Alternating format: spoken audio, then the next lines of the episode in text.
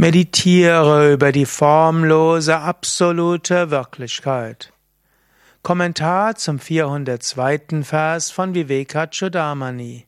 Shankara schreibt, Wie könnte es in der einen unveränderlichen, formlosen, absoluten Wirklichkeit, die unendlich und allerfüllend Paripurna ist, wie der Ozean nach Auflösung der Welt des Universums, Verschiedenheit geben. Du könntest aus diesem Vers eine Art kleine Meditation machen. Was war, bevor es die Welt gegeben hat?